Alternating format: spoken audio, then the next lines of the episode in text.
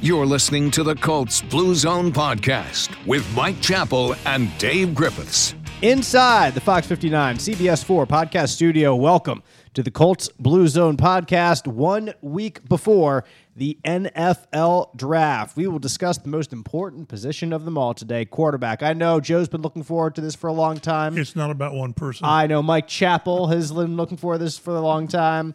And Chris Ballard will tell you he uh, he does not look forward to this because it's not about one person, right, Mike? Just like you just said. Until you get the one person. And then it's all about that one person, as we witnessed this week with Jalen Hurts getting paid in the NFL, which is kind of where we're going to begin.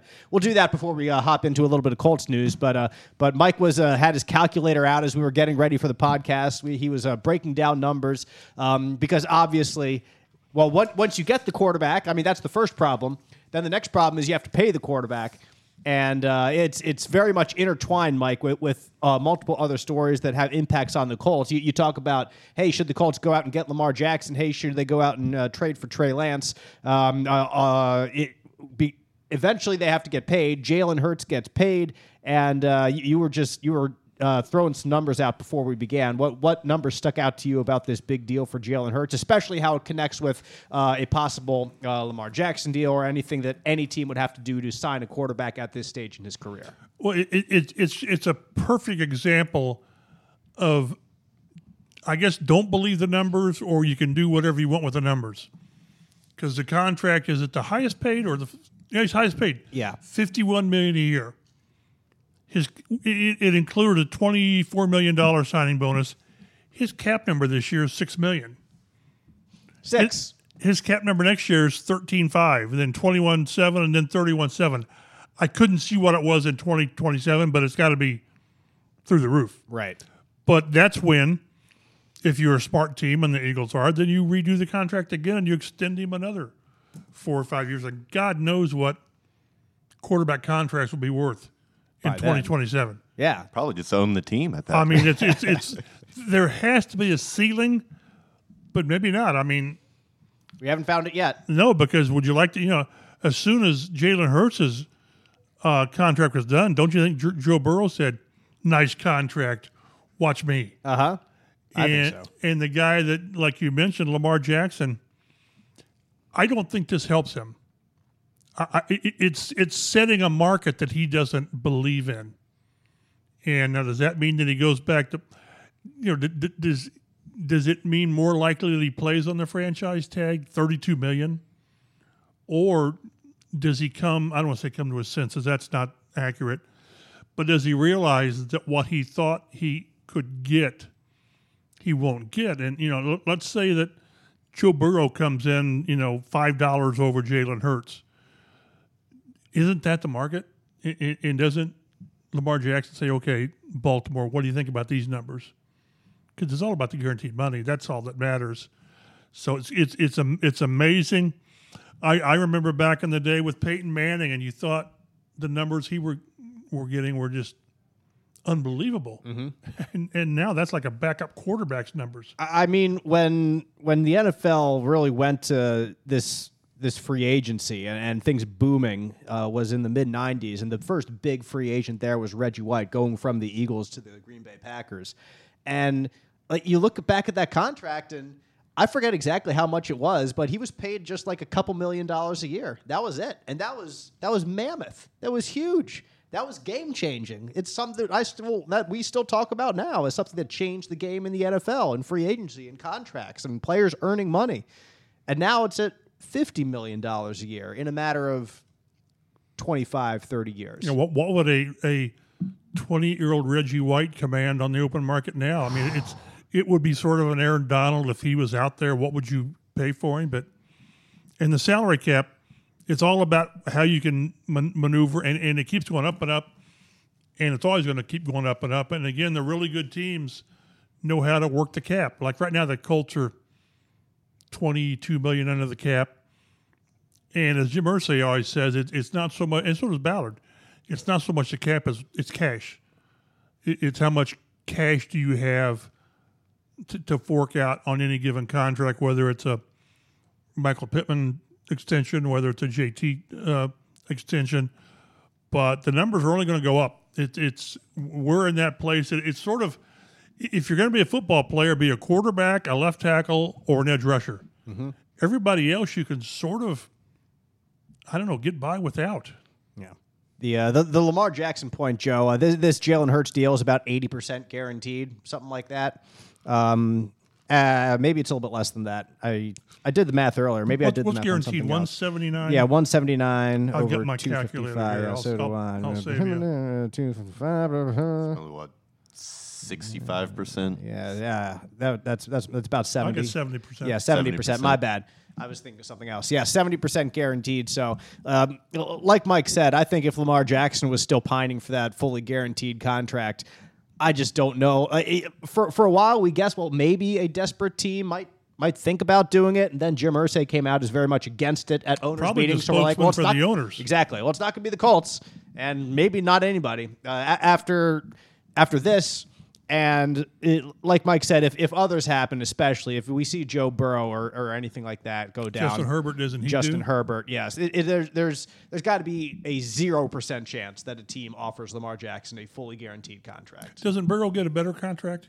than Jalen Hurts, Yeah. I I think maybe. I would say so. I would argue. I could argue against Justin Herbert because he's a great player, but they've really not done a ton Yeah. behind him. But Joe Burrow, I'm telling you, he's top four, top three. He's been to a Super Bowl yes, And his coming off an ACL injury. He went to the Super Bowl last year. He was darn close to it again, but yeah. yeah, uh, if I'm the Ravens, so this is two fifty-five total. I love this deal if I'm the Ravens. Yeah. like I'm, Yes. I'm I love it. I go, okay, we'll give you two sixty total and one ninety guaranteed. Boom. And if you're Lamar Jackson, that's gotta that- that's gotta sound pretty darn good, right? I know it's not what he wants, the fully guaranteed contract, but that's still you're you're gonna be fine, buddy. Like that, it- that's a lot of money. it would be like it it would be twisting an, an Edgerrin James quote where I only went to college for two years, but I know what the term voluntary means. Right. I know what the term guaranteed means. It means you've got it in your pocket. Right. So that, again, that's what that's what all of these contracts are about is, is front ended, guaranteed. And again, I, I just think that as much as Lamar Jackson hates it, the league is is setting the market for what any elite quarterback is worth. If you want to be rich, maybe not quite as rich as uh, Jalen Hurts, maybe you can be a millionaire with Jim Irsay's money. great contests. nevertheless. They- they- it is. When, when Jim Irsay tweeted out uh, earlier in the week that he was going to give his uh, his biggest contest ever, it certainly uh, raised my eyebrows. Like, oh, what's what's what's Jim got planned here? And then he announces a one million dollar schedule challenge. Jim Irsay will award one million dollars to anyone who can predict the Colts' regular season schedule, all 18 weeks perfectly, including the bye week. including the bye week. Yes, he could have made it ten million dollars. exactly. Everything's made up, and the number really doesn't matter. I was trying to, you know, I'm not good enough at math to figure out what the odds are on that. I, I learned it at one certain point. It's like the first week's like what, 18 different choices, and Right. the second week would It'd be be 17, 17. so it'd be 18 factorial would be But the uh, not the really, word. because there's not going to be a bye week in week one. So it's not like completely even like that if you know. right. You're n- you're not wrong. So the the odds on it are really wonky, but they're big. It, Yes. It's going to be nearly impossible to get this correct, but I still filled mine out. G- g- give me at Carolina for the opener, Same. Yep. That's what I did Exactly. and, and Nice. then then then what I would do, I would have it at Jacksonville. to end it. No, very next Oh. game. week two. I think I had the last game. It's against Jacksonville. I can't remember. But you, if you've got to I- get that. You got to get that Jacksonville because it's it's how it was last year. You know, you got you got this season opening, you know, drought going on, and then you got Jacksonville. Well, here's a chance to get rid of both of them, and you just kind of soil yourself in both of them. I, I think you could uh, you can put a Texans game up near the front too because you'll have maybe one two of the uh, the top quarterbacks True. in this draft. And the up league against looks each at other. that. Yep, absolutely. Um, and, and then of course you would you would assume that both those quarterbacks would be starting week It'd two. be Gardner Minshew against Davis Mills. I know, right? And the league would be like, "Woo, th- th- yay!" Thanks a lot. Yeah, thanks, guys. Appreciate you. Um, it could be Trey Lance against somebody. NFL Network's Ian Rapoport's reporting on Wednesday. The teams have inquired with San Francisco about trading for the former third overall pick just two seasons ago. Lance will be 23 years old in May. He's made four career starts. But his season last year ended quite early with an ankle injury, fracture and ligaments. It was not a pretty injury. Um, so he's another quarterback who could be on the market, who could be at least fielding calls for, especially after Brock Purdy uh, did what he did last year until he got hurt in the playoffs. And I mean, when he got hurt, San Francisco did nothing on offense against the Eagles there in the in the playoffs. So uh, when, when he was done, the, the team was done, and he's um, I think is it John Lynch who's with San Francisco? Somebody there Yes. said Yeah. that seemed to say that he's earned the right to. Purdy. I think Purdy. Yeah, Purdy has earned the If right. I thought somebody said something to that extent. He has earned the right to kind of be be number one at this point. If Trey Lance were in this draft, is, isn't he number one? He'd be up there somewhere. I don't know if he'd be number Two? one, Joe. Uh, He'd be in the two or three. I, I think Bryce Young would still be number one. I think Bryce Young Yeah. is pretty awesome. I mean, the one and only complaint is his size. Right. Everything else he does well. Right. Which, which is you can't fix. No, I mean point, you can yes. feed him some cheeseburgers. You can beef him up a little bit. You can but stuff some uh, some soles there in his shoes. He comes, right. he comes out 5'10", 220. Yeah. Ooh, Dum, just a dum, unit. dum. No, no. Um, I, I would. I mean, it, it's interesting because Trey Lance younger than Will Levis, even though he's been in the league for two years. Um, but it's got to say something if the 49ers are willing to ship him off after they traded three first round picks to go up and get him. Um, uh, teams don't just let quarterbacks go like that. So if they're willing to let him go, that kind of tells me right there that I probably don't want him. For a quarterback who had a shoulder injury, Right. right? Is that what Purdy had? Yeah. Well, it was an It was an elbow. elbow. Think, okay. Well, okay. Yeah. e- either- Even better. Even Yeah. better. So yeah, yeah, I see Joe's got here. Would the should the Colts trade for him? I wouldn't. I, I would stay where I'm at and I wouldn't because you're already two years into his rookie contract. correct. So that whole advantage that it would give you for, for a guy who's basically a rookie still, he's Right. played, he started four games, and one of them he had the ankle injury early, so it wasn't even a full start. Um, then he would have to come over and learn a new offense. So it'd almost be like having a rookie quarterback. Just you don't get the advantage of paying him very cheap Right. contract for the first three to four years. the bill comes due even quicker in that sense. So uh, it, it would it would for for me if you want to trade with him, it would completely depend on the price because the bill comes due quicker, and, and I don't think San Francisco would give up Lance for a price I would be willing to pay for him. with that in Considering what, like you said, considering what they paid to get him. Exactly. Exactly.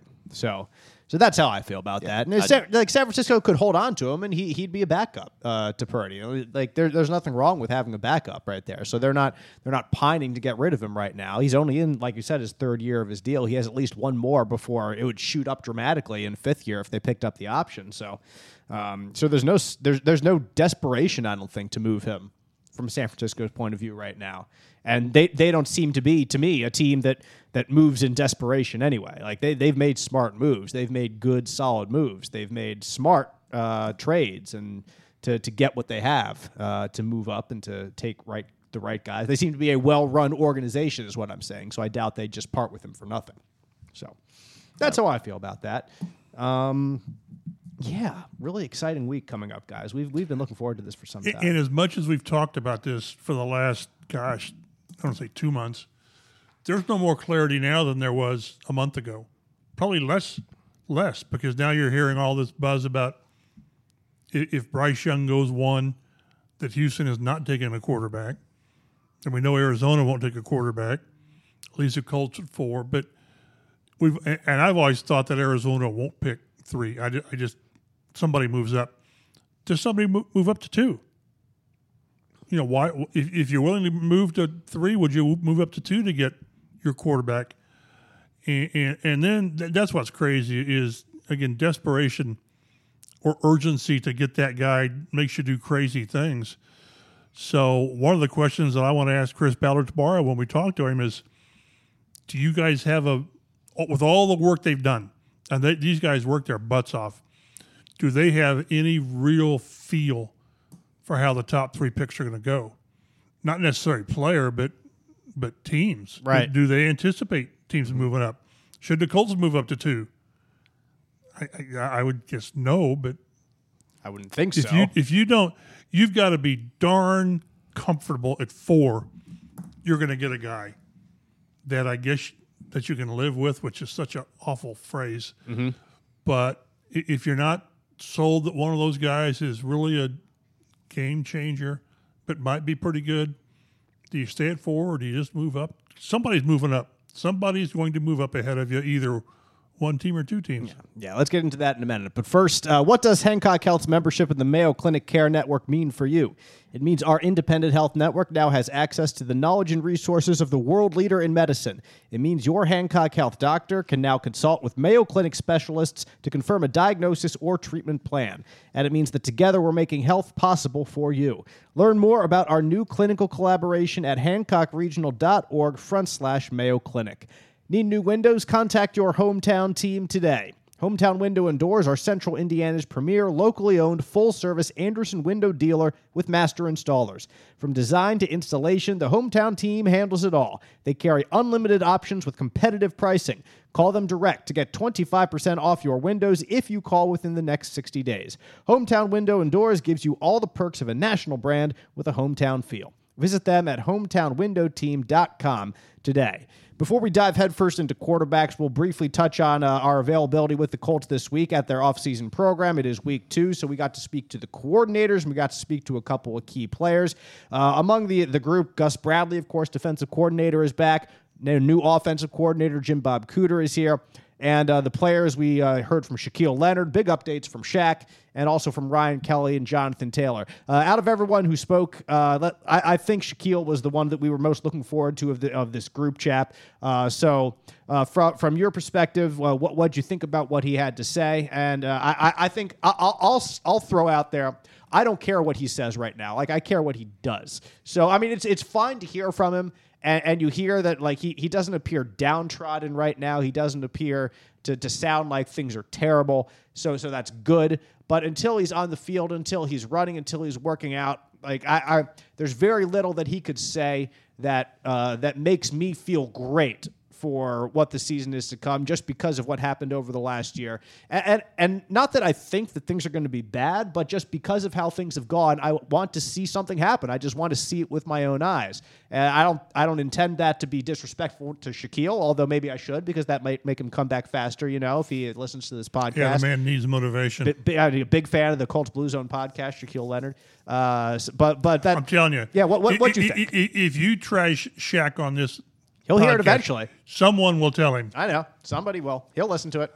I, I, It's not my intention. I, my takeaway was I, I wish he had been more not forthcoming because he really opened up about it. I wish there was further uh, he was further along in his rehab than it seems that he is. I think we're five months out from his sur- second surgery, maybe a shade over five months. And encouraging, he said, I'm getting my strength back in the calf and my explosiveness and and mobility, agility, all of that. Yet he's not fully fully doing things yet. He's he's not really he's, running. He's yet. not really running so, yet. So you know you have some explosion back in it, but still you're not running. So how much do you that, really know about it? Is what I'm saying. That concerns me a little bit. I, I just would, but but see, I'm basing that on the previous rehab last off season from June to August. Let's say let's just say three months when he was back on the field. Now, as it turns out, he was back on the field too soon, probably. Right. He he did hurry it because there's there is an urgency to play because that's your job. You're a major player. I, I just kind of wish they'd say, yeah, you know, I'm at the point because I asked him, I said, have you been cleared? Are you medically cleared to do everything? And it was, well, I've been cleared, but not to do everything. And that's where he mentioned the not running yet. I think he'd really like to be able to do something during OTAs. You know, again, what whatever something is is is anybody's guess. But to me, the whole thing is he. I I hope that he is not on pup come training camp, which is the end of July, and that he's that he's to the point that he can practice. And there's no question that if he's cleared to practice, it will be an ease in yeah training camp. I, I guess I wish I had heard more that I, I, I not that I'm back, but I, I'm I'm really close to being back. But that's that's just my my impression, and I'm all and I'm basing it all on comparing it to the last time when he had shorter time and he was playing, but it, in retrospect he shouldn't have been, and he said that he said I hurt my team. So but but at least he, he did say where you know i am getting some of the explosion back and my calf's feeling better and I can feel it just walking. So that's encouraging. But it, again, and like you said, until he's out there practicing, I mean practicing, Right. you know, you just don't know. There, there will be absolutely no rushing him back this time, Joe. It's going to take some time, I think, just because of how it went down last time and him working back too soon. So, so like like Mike and I have, have said, it's it's like it's good to hear from him. It's good to hear that things are at least moving forward, albeit we would like to see maybe a little bit more right now. But but it, it doesn't matter what we want to think. Like Shaquille is taking things very much on on doctor's time this time and and moving very slowly along with this rehab. I would be shocked if at the beginning of the season Shaq Leonard is the maniac that we've known from the past. But but will he be playing? Maybe in some capacity. I, I think he'll be out there in some capacity. Maybe, maybe not. Well, he, I he needs to be in the starting lineup come September. I think a the way I would look at this season as a success for Shaq is if by the end of the year we're starting to see the old maniac again. I think this season it's going to take the entirety of the season for him to get back into form. It, based on what we've seen last year, the significance of the injury, the unique nature of this injury, this is no small deal. And you know, lost feeling in his calf. Like this is no small deal. And he's got to relearn how to get back out there and basically retrain his calf to fire like it used to. And so I'm not anticipating Shaq being a major factor until hopefully, if things go well, the end of the season. As long as he gets back. right, right. Because they've you know, from a team standpoint, they've got a ton invested in him. right. But from a just also from a team standpoint, he's that important to this defense. Very much so. Defense played very well last year until until it didn't, and that was with Shaq doing virtually. Not, yeah, was it seventy four snaps? That was it. That was it. Just One interception games. that just sort of Fell to him. felt. Yeah, really, it did. Yeah. That, that that that'll be a negative. He'll Exactly. rip I mean, you for. like, yet again, no disrespect to the man, It- it- but the ball came to. It, it's fine. He's, he's got a gravity you can- yeah. about him. The there balls you go, just there you come to him. yeah, But but they He need him. They need him back. I I tend to think he'll be back sooner than what you're saying, but I understand what you're saying. This is a unique injury. Anytime you're dealing with the back and nerves and discs and all that, I mean, all bets are off. I mean, they, they need him back for for several reasons. One of them is also like they're going to be down four or five guys from that starting unit last year. I mean, like like you said, like you hit that chap. Yeah, five guys. Like the first two thirds of the season, it was a pretty good defense. It really was.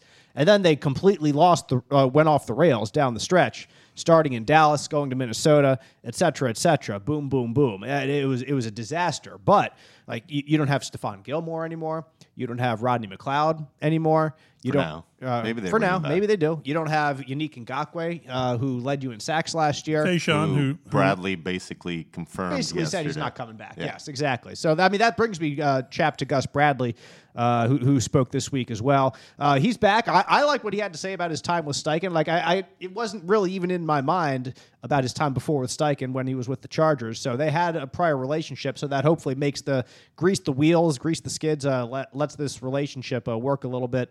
But uh, but what were your takeaways from uh, from listening to Gus talk as he's entering his second year here in Indy? he's always upbeat. And again, what I asked him about is how do you balance having the positive of the second year in your system to where you can grow to missing five integral players. You know, again, Faishon and Okereke. Okereke. I mean, it's you, you got five starters who are gone, so you just don't know, and it, it's it's a very very uh, thin cornerback class. But but he you know he's he, he gives you the old next man up, and this will be a great opportunity for EJ Speed, uh, which is that that's how you draft. Joe's guy.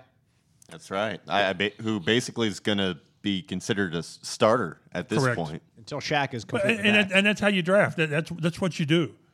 You know, you you when you get a Shaq, okay, you re-sign him, but when you get that second tier linebacker, you know Anthony Walker, and then and then Okereke, well, you move on because because you do. You want to get younger and cheaper at the, the non-feature position. You- You can't like you can pay one linebacker and, and be okay. If you pay two linebackers, uh, They've re- what are you doing? re-signed three of their own with Franklin as well. Yeah, so. it's true. I mean, big pay is what I'm talking Yeah, about. yeah. That's what. Yeah, you, you know I what I got meant. you. Yeah, thank you. And, and and yeah, of course they signed Zaire. You need, you saying. need to sign Zaire.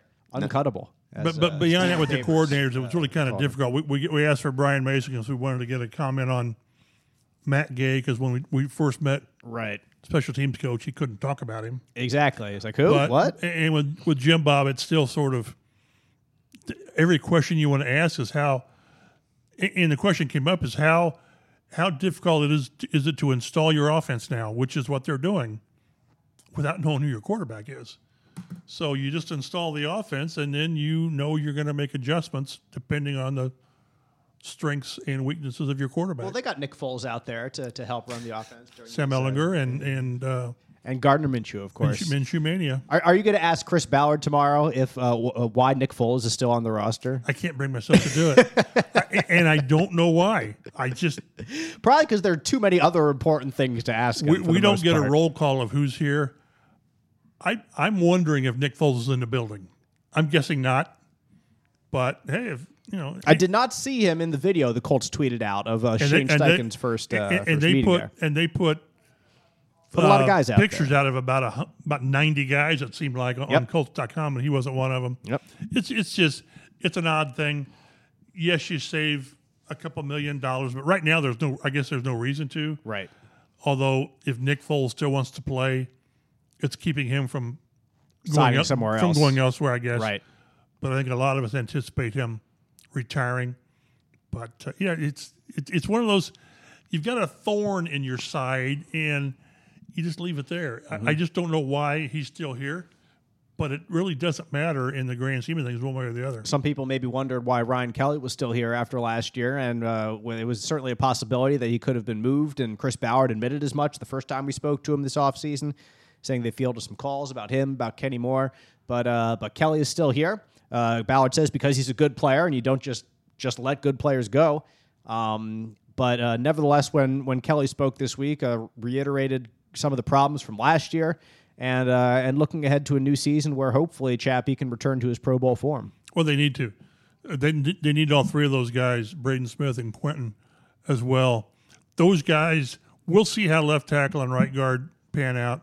Of course, left tackle has to pan out, but you need those three guys to play. I mean, they're three of your top five, you know, paid players cap wise, and, and you you need to have those guys step forward and regain what they had. And and he sort of mentioned how which they all do is well, it wasn't quite as bad as what it may have looked sometimes. There were some Yes, really it good was. things. I know. It's, You want to say Randy Like- sixty sacks and Yeah. You gonna ask him tomorrow why he has hasn't done anything? Dude? yes, that that I mean, there, there's two or three offensive line, which is his cornerstone, one of his cornerstone positions. All they've what they've lost, they've lost. Was it Matt Pryor went to mm-hmm, mm-hmm. Frisco? Was it? I think it was. I think so. Yes. but they've signed nobody. And I realize you can, again, we talked a week or so ago that you don't play till September and all this, but y- y- you need probably three, I don't know, four bodies who aren't here yet. And I'm not saying body, I'm just mean players. I mean, those those are guys who eventually make the roster. You can And- sign and more play. than that and like And- get some guys cut. That's fine. And Like, play. you need players. There's three or four guys here that there needs to be three, at least three guys who aren't here yet that are going to play. And that's that's just kind of you know Hopefully start at right guard. Yeah. Yes. Yes. Mm-hmm. So so we'll see, but yeah, there's a lot of questions to ask to ask Chris, and we'll get nothing out of it. I, I could I could I could type up answers right now, You might as well. and I'd be darn close. And it, mm-hmm. it's not a knock on Chris; it's just the way it is. We we he's been available two or three times, owners meetings and combine and all that, and we're we're going to get the same questions, and we're going to get very variations of the same answers because first he's not going to share. When we talk about quarterbacks, he's not going to tell us, "Yeah, we've got this guy first. and he's not going to do that. But the same with all the positions; they, they do their work, and they're not going to share because it serves no purpose to share. Jonathan Taylor spoke this week as well, coming off what was certainly a frustrating season for him because the uh, the holes he had uh, two years ago were not there anymore. Uh, the health that he has had for virtually his entire playing career, from pee wee up until pro, was not there. Um, but eyeing a healthy 2023 and uh, hopefully a stronger offensive line 2023, a downfield passing attack in 2023. Everything conspired against him, Yes. but he's not running yet. Right. Which- Another player who's not, which not again, running it- yet. it's- it's- it's April. like, It's yeah, April. Yeah, I know. At the same time, it's it's been like three full months since since the the last game. And apparently, all it was was the old clean out procedure, whatever, whatever, I whatever a that procedure, means. a clean out procedure. Like I, I you had- cleaned out my closet. I cleaned had- out my ankle. You had particles in your closet, and he had particles in his in his ankle. But yeah, he, he's one of those guys. You know, like he and Michael Pittman, who are who are eligible for extensions.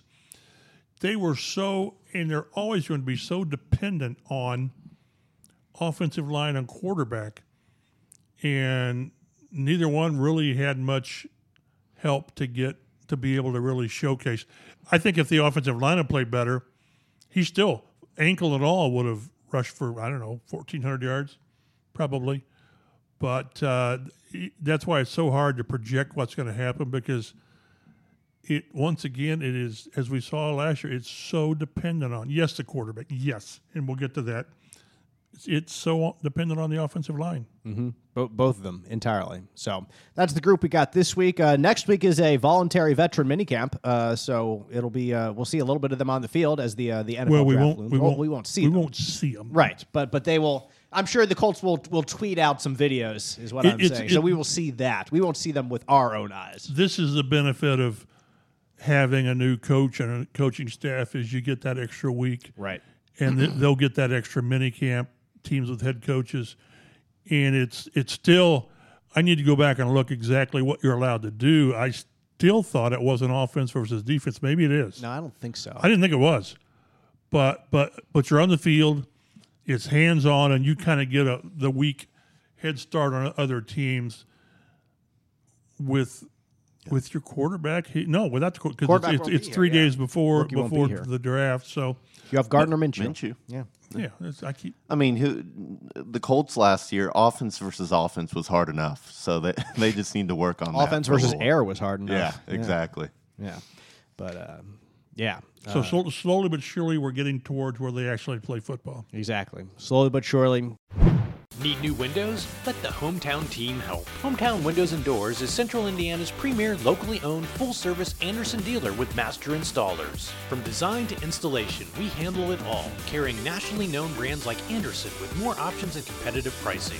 Call us direct and get 25% off your windows if you buy within the next 60 days. Please contact your hometown team today. We are Central Indiana's premier, locally owned, full service Andersen dealer.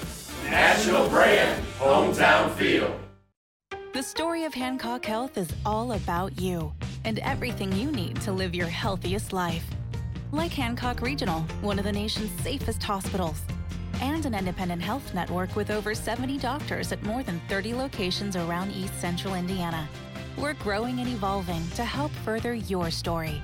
And we're just getting started. See all the ways Hancock Health and you can work together to make health possible at hancockhealth.org. and slowly but surely getting toward what they're going to do at quarterback. And there we go. Joe is pumped up. He's amped. He's excited. Uh, he's broken down the uh, the top five players uh, who could be first round picks. Top five quarterbacks. You think they will be? Think there'll be five first rounders? I don't know, man.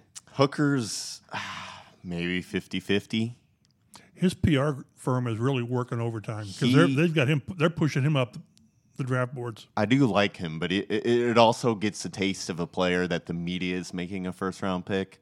Because wasn't Malik Willis last year supposed to be a first round pick, and then he doesn't go to the, to the third, third, yeah, round? exactly. So uh, I don't know. It's tough to say, but we, we can kind of go through all of them. We can start with him right here.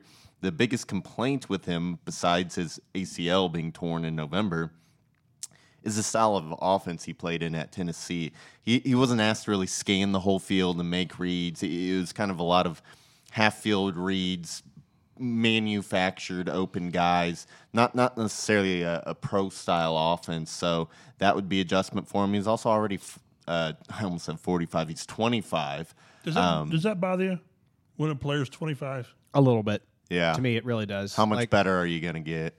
Well, okay, that I can see. Yep. So ha- have you kind of reached your ceiling already at the age of 25? And uh, Hooker's kind of the guy who's a. I would think if he was completely healthy, he would have gotten enough pre-draft hype that he probably would have been a first-round pick if he was able to work Would he be three in this group? It's hard to say. I mean, his numbers were certainly better than Levis uh, any season, really. I mean, for his career, 80 touchdowns, 12 interceptions. Um, he's a four-year starter. He, he transferred to Tennessee from Virginia, I believe. Um, so he's a guy who he's on time. He gets the ball where it needs to be, um, and he's got some rushing ability as well. The last two seasons combined, he's rushed for over a thousand yards, ten total touchdowns. So he, he can do some damage with his legs. So he- he's a guy who's intriguing. He's got a lot of skills, and he might be a guy who falls to maybe the end of the first round, the second round, and three years from now, we're going, man, he was the quarterback team should have been picking all along. Early this week, I talked to Bill Polian. It was the 25th anniversary, just to rub it in, the 25th anniversary of taking Peyton Manning number one on, the 18th, I think it was.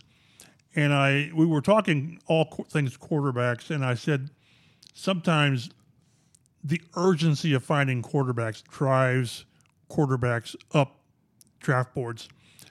I said, Do you look at these quarterbacks as all five being legit? And he said, Yes. And he said, And I like Hooker. He really likes what Hooker might eventually be. So, you know, unlike some years when, when guys are taken and you're thinking, Yeah, we sort of thought he wasn't going to be very good.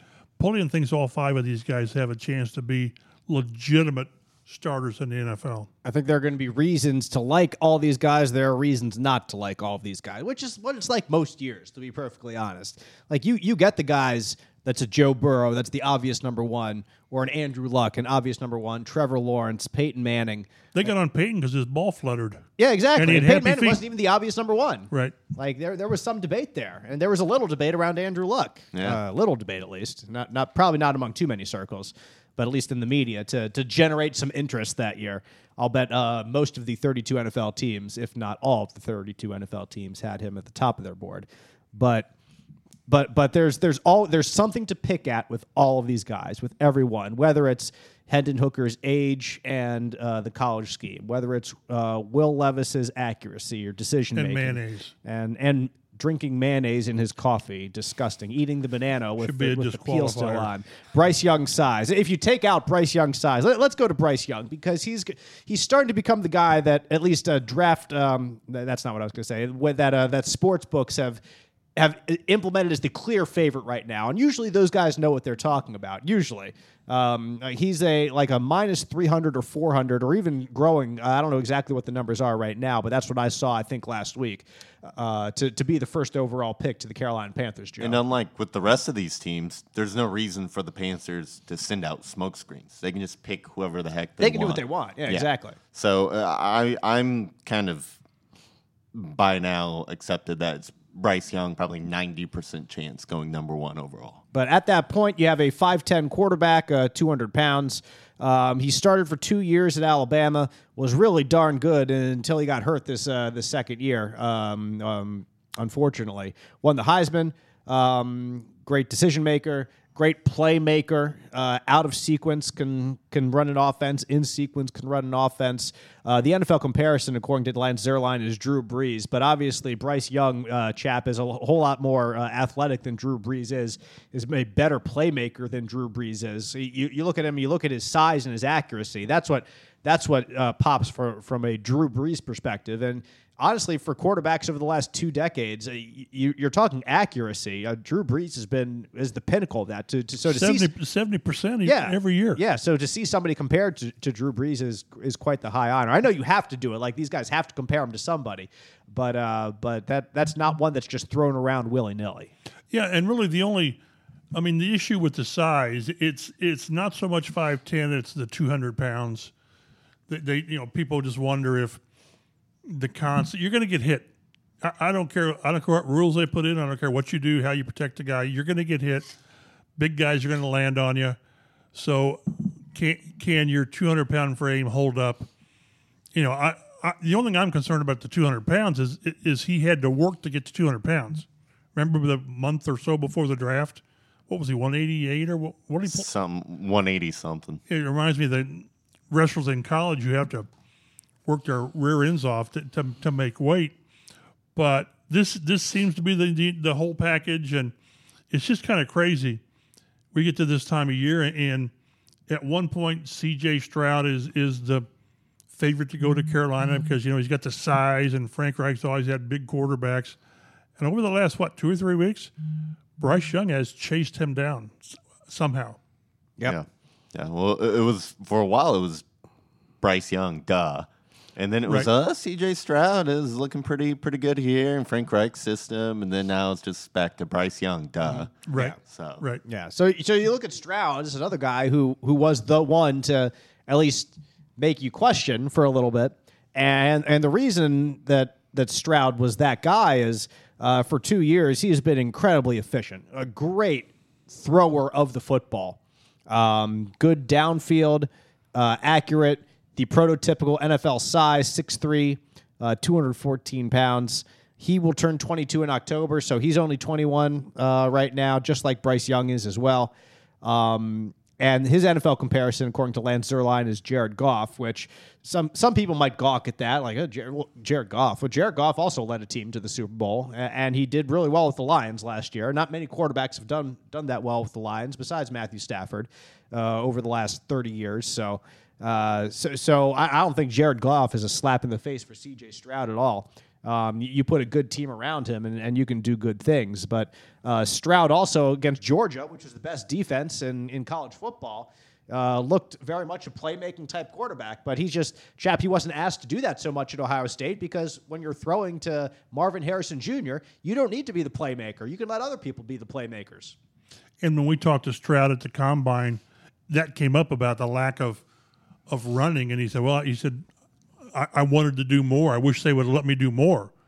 So, and again, I and then what's funny is though the running quarterbacks now in Buffalo they're trying to rein in Josh Allen, Right. Because he's say, "Don't running run too, so much." He's running too much because running quarterbacks get hurt. Mm-hmm. They keep showing. we- We're going to talk about Anthony Richardson. They keep showing highlights, and they got one where he he's going around the right end, and he and he leaps over a linebacker or cornerback, and it's a great highlight. I don't want my quarterback doing that. Right. I just don't because you're going to get hurt. But but run enough, be elusive enough in the pocket. There's there's nothing that breaks a defense more than third and five, and you've got the perfect defense called. You got everybody covered, and the quarterback breaks containment and gets first down. You sound like a, a, a media member who has seen that happen way too many times against the team that, that he's covered for the last go, 40 go- years. go back to the, the Philly game here uh, when the Colts should have beat them. Yep. and Jalen Hurts wouldn't let them lose. And then you know they, they call the quarterback sneak on the at the goal line. So mobility is really good. Uh, get, you know, make sure you're a passer first who can run when necessary or when the play call needs it. Yeah, I mean with Stroud, it's you know you, you look at the Georgia game. If he played like that every game, he'd probably be the first overall pick. But the fact is, he just didn't, and he didn't have to at Ohio State. And so you just kind of wonder. You know, he had two tackles on both sides that both of them might might be first round picks, Right. if not a first and a second round pick. Right. His center is probably going to be a day two pick this year. We already mentioned Marvin Harrison Jr. Um, it- there's so much talent at wide receiver. Last year, two Ohio State wide receivers go in the first round. Uh, probably another one this year with uh, Jaxon Smith-Njigba. So, how he's extremely accurate, the best thrower of the football, but if you suddenly don't have all that go right, which is why I think the Jared Goff comparison is so good. We saw that with the Rams. He was great when he had all that talent around him, and you know Brandin Cooks, Robert Woods, uh, Cooper Kupp, uh, Todd Gurley, a good offensive line with Whitworth at left tackle, and all the all this stuff. But then when that started to deteriorate, he wasn't able to kind of carry the load and carry the team and, and make plays uh, that weren't there to be made. So if everything is on script and right, CJ Stroud is terrific. The question is, is he going to be able to make magic happen when everything is not on script and not right? And so there's just questions about his ceiling there. And then recently, we've seen so many reports that it, it has a taste of smokescreen all over it. But we've seen reports that Proce- Processing is that what it is? it, it was the S2 test, right? Is that what it's called? yes. Um, we saw, you know, uh, uh, Levis, Richardson, and, and, and Young reportedly all scored in the 90s, which was very good. Young, Young was a 98. Which was like the highest ever, or, or better than Burrow, and what a lot of people said of some of the best scorers. Uh, Stroud didn't do so good. Apparently, I haven't seen an exact number for him, but um, and then there was a report that's since been refuted that he bailed on the Peyton Manning Academy the night before, and then someone came out and said that's not true. Um, there's been reports about his or questions about his coachability. It, it just kind of seems like a concerted effort to make him fall down the draft board a little bit. Uh, So the team is trashing him, wants him to fall to him. could be. hey, yeah, could be. exactly. Because we haven't heard any of this the entire process, and then just a few weeks before the draft, we have multiple reports about Mm-hmm. these little things just kind of poking and prodding. So you wonder how much of that is valid and how much of that is just kind of fabricated by a team that wants him to fall. Yeah, the uh, the, the the Manning Passing Academy thing was, se- seemed unique. I saw like it, it came from a, a podcast originally with Brady Quinn, and Yeah. I forget I forget what he said, but like I saw that Brady responded to a, a Twitter thread about this, saying. You didn't listen to the entire podcast. Like you, you, you cherry picked one thing that we talked about for two minutes, and, and not everything about this story. So apparently, it was initially something that was taken out of context anyway, which which I would hate somebody to take something that, that we talked about for one minute out of context here on this podcast and make a story out of it because you, you talk for 60 minutes every week. And sometimes, often, we go back to the same topics over and over again to talk to uh, and add context to it. So, um, so apparently, it wasn't even that big of a deal in the first place. Is, is what I'm saying. Well, Like, I, I think I saw that too. He said something the likes of, but I, you know, I he said the thing about the Peyton Manning Academy, but, but then followed that up by saying, but he's still the number two quarterback in the draft, or, or something like that. Okay. And then I saw another report coming out that said he didn't bail on the Manning Right. Academy at all, and so I don't know where that's coming from. It, it- it's just strange. If some of these things are kind of valid, then it makes you question because your quarterback, above all else, has to have the character that leads the team and the leadership and the determination. But if it's completely made up and maybe he falls a little bit and gets to the Colts and becomes a steal, then then it, it'll benefit somebody. And, and there there are a slew of teams, Mike, uh, outside of the top two that need quarterbacks. You know, obviously number one Carolina, number two Houston, uh, number four Indianapolis. There's Seattle at five. There's the Raiders right behind them. There's the Seahawks right behind them. There's the Falcons right behind them. All before we get to number ten, I think in the draft. All these teams that could be interested in trading Tennessee. up. Tennessee is right there as well. So teams, Can you imagine Houston trading with Tennessee? oh boy, that would be a real stick in the gut to the Colts. No, well, but I, you just can't trade in your division. Exactly. You yeah, can't. yeah. You can't. if they chose to trade with them and not to the Colts, Right. would, I, I would. Oh boy, I, I wouldn't laugh. I'd be oh boy. But but you can't. You just can't take a chance on trading in your division and giving your division No. rival a stud But quarterback. it's the same thing. Like you can't take a chance and let your division rival trade in front of you. True. Like if you can't trade with your division rival, you also can't let your division rival trade in front of you. Those to me are very similar things that you have some control over. I mean, to trade up to number one, that what Carolina did was a little bit different. They gave up an asset in um, in the wide receiver was DJ DJ Moore. Moore. That uh, that was maybe something that was unique that they were able to move up. And the Colts would have had to get rid of Michael Pittman Jr. and that same thing to get up to number one. Which do they do it? Like, do you want to do that? You you could make that argument, I think. But at the same time, mean, like, who are you going to you're- throw if to I'm after the that? Bears, I'd still rather have DJ Moore. Yeah, ex- exactly. So, so, so, so anyway, I'm kind of taking, I'm kind of saying put that aside. But if you're going to move up to number three that with Arizona, because I think two is probably out of the out of the question for both Tennessee and Indianapolis, three would be it. If the Texans do stand put and maybe they take Will Anderson there, if they really don't like any Which quarterback, Mike doesn't believe for a second. yeah, I don't no. believe for a No, second. neither, neither do I. Uh, if they really don't like any quarterback besides Davis Bryce Mills Young. and who's the other? Who's the other one? Case Keenum. Keenum. It's hard to believe he's still in the league. I know. Well, Isn't still- Brian Hoyer still in the league?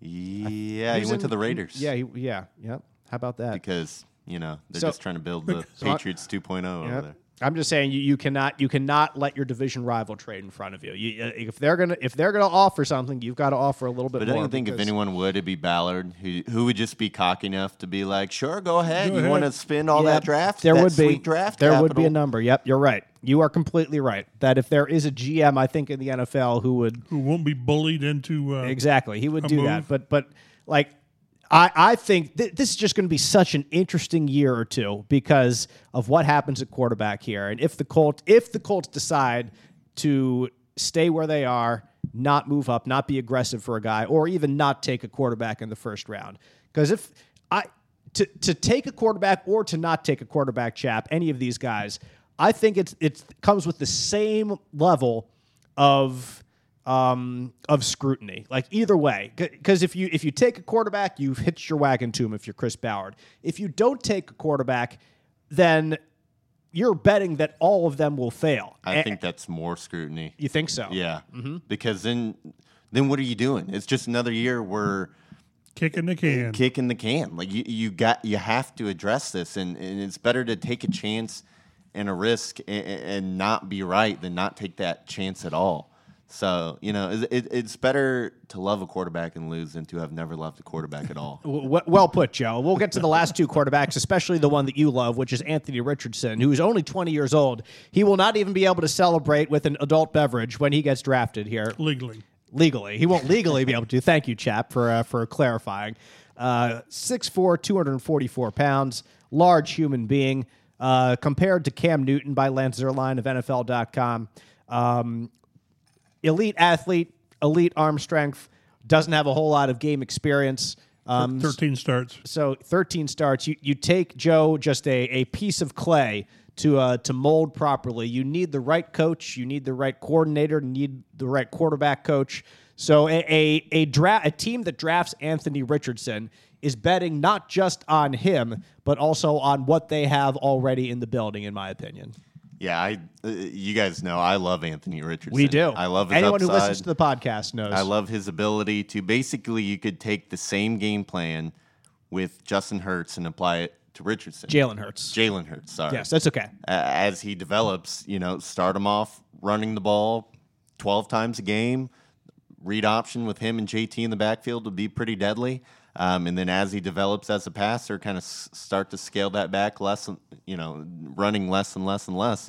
I mean, could you imagine the, the Eagles' unstoppable play last year, the quarterback sneak, but with a bigger quarterback and Anthony Richardson? I mean, they'd get three, four yards every time. Um, and I know his numbers last year 17 touchdowns, nine interceptions. They don't wow you. But if you look, he gets better as the season goes along. First three games of the year, zero touchdown passes, four interceptions. So that's uh, that's a tough start right there. And then you look at the last three games of the year, eight touchdown passes, two interceptions.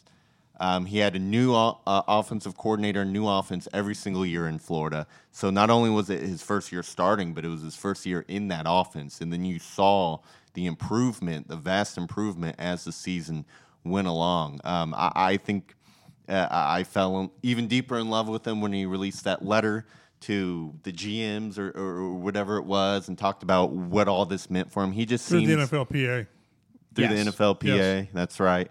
Um, i- i- he just, which kind of just showed me he's that football lifer, breathes it every single day, just like Steichen talked about. His quarterback needs to wake up, be the first one in the building, last one out the door, wake up thinking about football, go to sleep thinking about football, and that's what this guy is, uh, or at least appears to be. So when I when I look at a guy who ha- appears to have the mental makeup to make those developmental steps that are necessary, and then he also has the athleticism that gives him the highest ceiling of probably any player in this draft.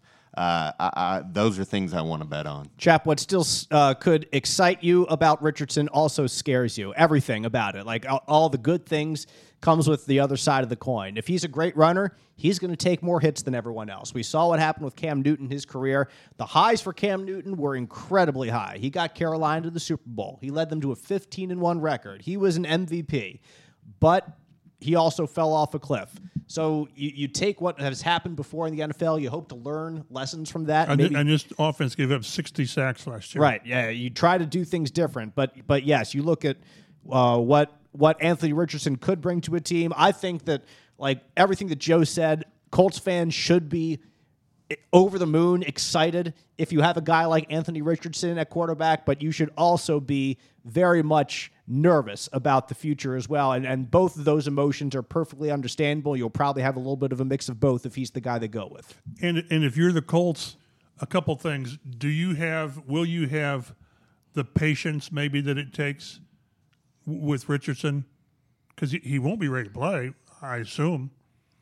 Uh, at- least Not a- week one. an extended period, and maybe more so is Chris Ballard at a point in his career here that he can invest in such a, I, I- I guess high risk is is is, is the term, because it, it seemed like this is either a home run or it's not.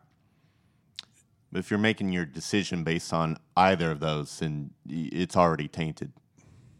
Because then you're doing what's best for you, not what's best for the franchise. yeah, I, I guess, I guess, but it seems like it's it's such a negative term that there are safer picks. But what you're saying is this kid's ceiling is is is better than anyone, not- not quarterback, but anyone. So uh, th- that's why. So I I even saw some, and it, it's gone away, about Carolina taking this kid first overall, which was th- that's the Richardson, Never really accurate. That's the think. Richardson PR firm Yes. really cranking stuff out. Mm-hmm. It's like he had a great meeting with the Panthers. Yeah, I think they really liked him. What what really the thing that I, I can't get past two things. It's the one year starter, thirteen starts. That that matters. It, it just matters, and I always always get nervous when a guy's stock goes through the roof because he had a great combine, athletically and mm-hmm. testing wise, and then a great. Of course, he's gonna have a great pro day. I mean, if you have a bad pro day, then just cross him off your list. Mm-hmm. I, I, I think it's a cautionary tale when when a guy is just is just great athletically and testing because I, I it, it just it just it almost makes you not look not spend more time or or not put more value on what you saw in the field because you are betting on we can w- w- with with the, the the the pound of clay that you can make this game into something really really special. Yeah, we, we- we've seen guys who win gold medals in the underwear Olympics uh, go to the league and uh, more so at see other that it's different. positions. Yes. at other positions. Yes. but it it just it just makes me a little nervous. But I'm nervous by nature. I mean, I, you know, I, think it would be a serious consideration if, if Stroud did fall, Richardson versus C.J. Stroud. Which would you take? Would you take Richardson? I might, I might go for Richardson. It, it'd be tough because I, I mm-hmm. think highly of Stroud as well. But I mean, Mike just said it. This team gave up sixty, what, sixty-six sacks last year. Sixty. And for a guy who his question is being able to create, and his question is, you know, does everything have to be right and on time around him for him to be good? Um, you know, Richardson seems like the kind of guy with the offensive line that you currently have that he can either escape the pressure or you're not asking him to drop back. You're asking him to run and move forward. And we're basically working on, you know, you're only doing a true pass set maybe 20 times a game. Um, so I, I think it's tough. But uh, this next guy here, um, who I'm not as high on, but I've, I've kind of warmed up to Will Levis because the, the, the, the smoke out there is that the Colts love them some Will Levis. Mhm, It is. Uh, we've heard that from multiple uh, different national reporters. Uh, that uh, they're that's what they've kind of got. And uh, and Chap, you're you're one to always say that the Colts are very careful with what they release.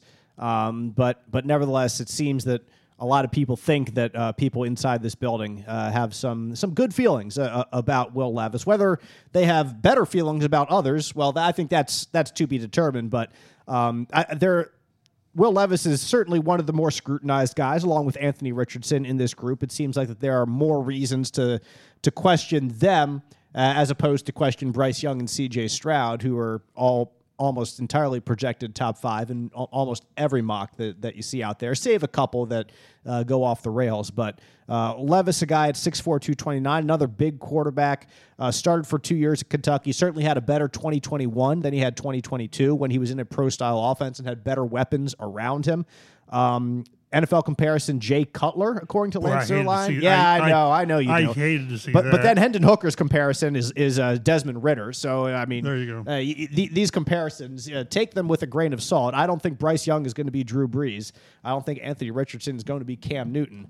Uh, but but uh, but nevertheless, a, a Jay Cutler comparison will it kind of it, it goes to a, a guy with uh, an incredibly strong arm, which Will Levis clearly has.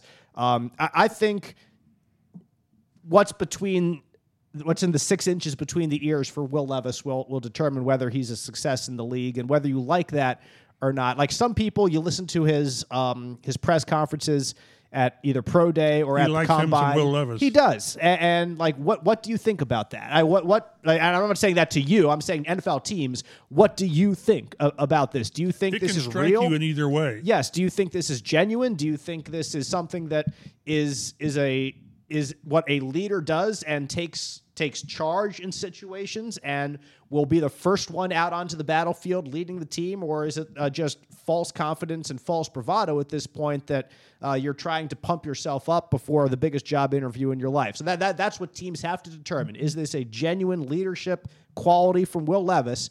And if it is, you'll follow him into battle, and, and and you would love to have a guy like that on your roster. If it is not, and it is, if it is fake, then then he could fall. If a lot of teams feel this way, uh, certainly outside of the top five, and and likely more uh, more to the bottom of the first round. That's why you just don't know. You don't know. You don't know. And that- and what you're talking about is the hardest part of evaluating these guys is is we, we all these guys have incredible talent, physical talent, whether it whether you blend in the running and all that, but th- they can they can flat throw the football. They can. But I, I've seen two or three guys come through here who would have put Peyton Manning to shame in a, the ball. in, in a pure throwing exercise. yeah. They, they would. There's a lot of quarterbacks that would put him to shame in just how the ball but looks. when when, when you when you put when you add the obsessive gene that he's got and being a natural leader, not over the top. Now he, he'd bark at you, but he wasn't. He didn't take you by the lapels and shake it. You, you just knew, okay, this is a guy. Let's let, let's do this. Mm-hmm. And one of the biggest things that separated Manning and Leaf was that was that uh, intangible, I guess. But it, the, the the Colts just found out that Manning was that type of a leader, and there were questions about Leaf. And you know, history said that the Colts got it right. And, and if, if had the Colts gone a different way, we're not doing this podcast because there's probably not an NFL team here. Joe, we uh, it, when when Chris Ballard and all the uh, the front office makes a decision, it, it's certainly going to be about more than just skill. It's going to be about what guy they want to lead this franchise for the next You're 15 face. years. The, you're the face of the franchise. exactly. They have to be able to handle that and handle it well. And I will say this about Levis: uh, he, the reports are that he is, in a way, kind of similar to Richardson, like a football lifer. Junkie. Th- this a junkie, yeah, day in and day out. Um, he's been in the Manning Academy. They did the Omaha Productions, the little thing on him they released recently, and they're all kind of puff pieces. They're not really critiquing these guys too much. That's what but- Archie does. Yeah, Right. Archie Yep. leads it. Those, those are pretty good. I mean, you, you realize what they are, but they're still pretty good. I Yeah. agree. I, I was talking about this with one of my coworkers uh, earlier today, um, just to kind of wrap this up here with Will Levis. If Anthony Richardson wasn't in this draft class, if he had gone back to school for another year, which maybe if he had done that, he would have been the first overall pick next year. Who knows? Um, despite the other quarterbacks who are talented next year, I, I think people would look at Levis a lot differently because what's kind of hurt his stock is he is incredibly talented physically, more clearly more physically talented than Young or Stroud by far. Uh, not just with the rocket arm, but he could run the ball too. But compared to Richardson, who Right. you, you compare anyone he's a to unicorn. Richardson, he's a freak, exactly. So i i you can't even say he's the most athletic, has the most upside athletically anymore because of Richardson. So when I look at it like that, I do get a little bit more excited about Will Levis because he has a lot of tools that if you're able to get him even close to his potential, he's going to be a stud. He, he's going to be a Justin Herbert like quarterback. Um, it's just can you really tune that? i i could he be a Herbert or is he going to be a Carson Wentz? or you know Jay Cutler, another similar guy who, if he was on, man, he was on, but it, the consistency just isn't there, and that's kind of what we saw in college. And also, he's turns 24 in June, so it's not like he's like Richardson, who's 20, and it's like, well, he's got. Uh, of course, he's not a finished product yet. You know, he he's he's one of those guys who you're like, is this his ceiling? Yep. And uh, and and that's what that's what Chris Ballard has to figure out, and that's what the front office has to figure out. That's what the coaching staff is talking about. That's what everyone. That's what the all the discussion is over the next week. To wrap up the show here, if you had to put money on a quarterback that the Colts are going to come away with next week, who's it? Who would it be? I was going to take it, the question first, but I'd say Stroud because my question is do you believe the Colts stay at four or do they need to move, move- up to get their guy? And I don't know how you speculate because you have no idea what Houston does. Does Houston take a defensive player and take their quarterback at, was it 12? So I, Or just kick the can for next year's class? they can't do that. what if you win four games? Then you're not in position to get the guy. So, but I, it, it, it's I, I'm still in in the belief that you you have to move to three. I just don't know that you can sit there at four and take what's there. I just think you have to at least control as much as you can control. But that's only if they believe these guys, a couple of these guys are worth it. So I really don't know. I think would they and will they are very different. I don't think they will. I think they're going to sit at four and just take who falls to them because I think they're very confident that someone they like is going to fall to them. I, I'm really debating between Stroud and Levis. Those are the two that, that I think. Uh, sorry, Joe, that I, I don't think Richardson is Yeah. is coming here, but uh, I, I'm really leaning toward one of those two. Uh, if Stroud falls to them, then uh, then I think they would take him. But if, but if it's not, I think it's Will Levis time. What If about I- you? If I had to put money on one, I'd say Will Levis, Mm-hmm. even though I, I don't like it. But again, I can talk myself into him. Right. What, what's crazy is I've, I've seen some mock drafts by more some of these established guys, and if Levis gets past the Colts at four, he drops. Right. I mean, into the bottom third, which is crazy because, like you said, there are some teams that need quarterbacks. But uh, it's fascinating. I, I just it, with, uh, without knowing what Houston's going to do, it's just hard to speculate what the what's going to be there for the Colts. Uh, so uh, so don't believe anything you hear over the next week. Basically, uh, the uh, the smoke will be. They they have to take Houston has to take quarterback, don't they? So, so you heard it here on the po- Colts Blue Zone podcast first that Houston has to take a quarterback, according to Mike Chappell. They can do whatever they want, Mike. Of course, they could take it at twelve. They could, yeah, exactly. Then they, They could. could. yeah, they'll see. Maybe they could trade up. Yeah, trade up from twelve. Yeah. they can take Will Anderson there and then take their twelve and package it with a second or third round pick. Uh, get up See, into that, that's one thing that six or we'll seven. probably with go a little bit long here. But the thing about the That's Colts okay. moving up from four to three, and what they would have to give up, probably two twos. I don't know, two twos and a four or whatever to do that. If that just depends on how many other teams Well, want see, that's three. the problem. It's kind of like what Carolina did. The further up you go, the more you're giving up. Right. So it's going to be really. The Colts will not be able to match someone moving up behind them. But how much does Houston and Arizona want to fall back? Right. Which that that's if you're the Colts, that's what you're hoping for is he, he- Arizona can slide back, just you just flip with you, and get the player they want. I think it might matter how much Arizona. This is going to be my final thought. I promise. We, we we're not going to talk forever for you guys. I know you all love the Colts Blue Zone podcast. Appreciate that, but like I think it depends. I think somebody if, if Houston doesn't take a quarterback and somebody trades up with them, somebody will trade up with them for a quarterback.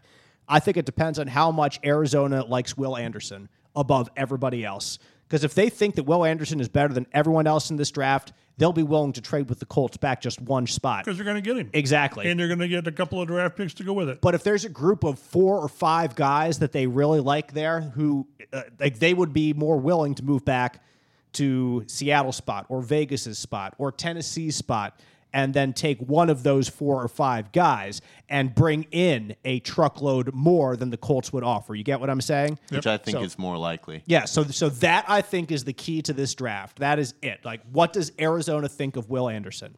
That that that's that, I wouldn't the be biggest surprised thing. if Will Anderson's not the first defensive player ta- or defensive end taken. Tyree Wilson out of Texas Tech is said to have the higher upside because he's better physically gifted, despite Will Anderson being very athletic. So the one report that I think is very true is toss out the mock drafts. There's so much variability with this draft that it, it's a down year for the NFL draft. It just kind of is. Uh, re- reading a lot of po- reports, there's like teams think there's five blue chip players and about 15 guys with first round grades. And when that happens, there's no set in stone, yeah, this guy's a consensus top whatever pick. Right. So it's going to be random out there and it's going to be wild. I I can't wait. And more people want to move back than move mm-hmm. up. Yeah. Exactly. But because you're not, if you don't get that blue chip guy early, he won't be and there. it takes two to tango. It Right. always does. Hey, next week we're going to talk about the draft more in general. We'll go a date earlier on Wednesday just so you can certainly have time to listen to it before Thursday.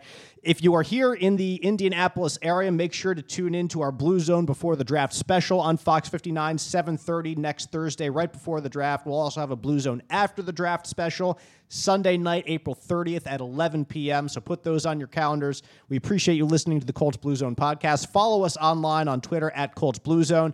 I'm Dave Griffiths at Dave G underscore sports. Mike Chappell's M, at mchappell51. Follow his work online, fox59.com, cbs4indy.com. Also, Joe Hopkins on the board as well, uh, leading us uh, here, there, and everywhere. So we'll see you next week, draft week, on the Colts Blue Zone podcast.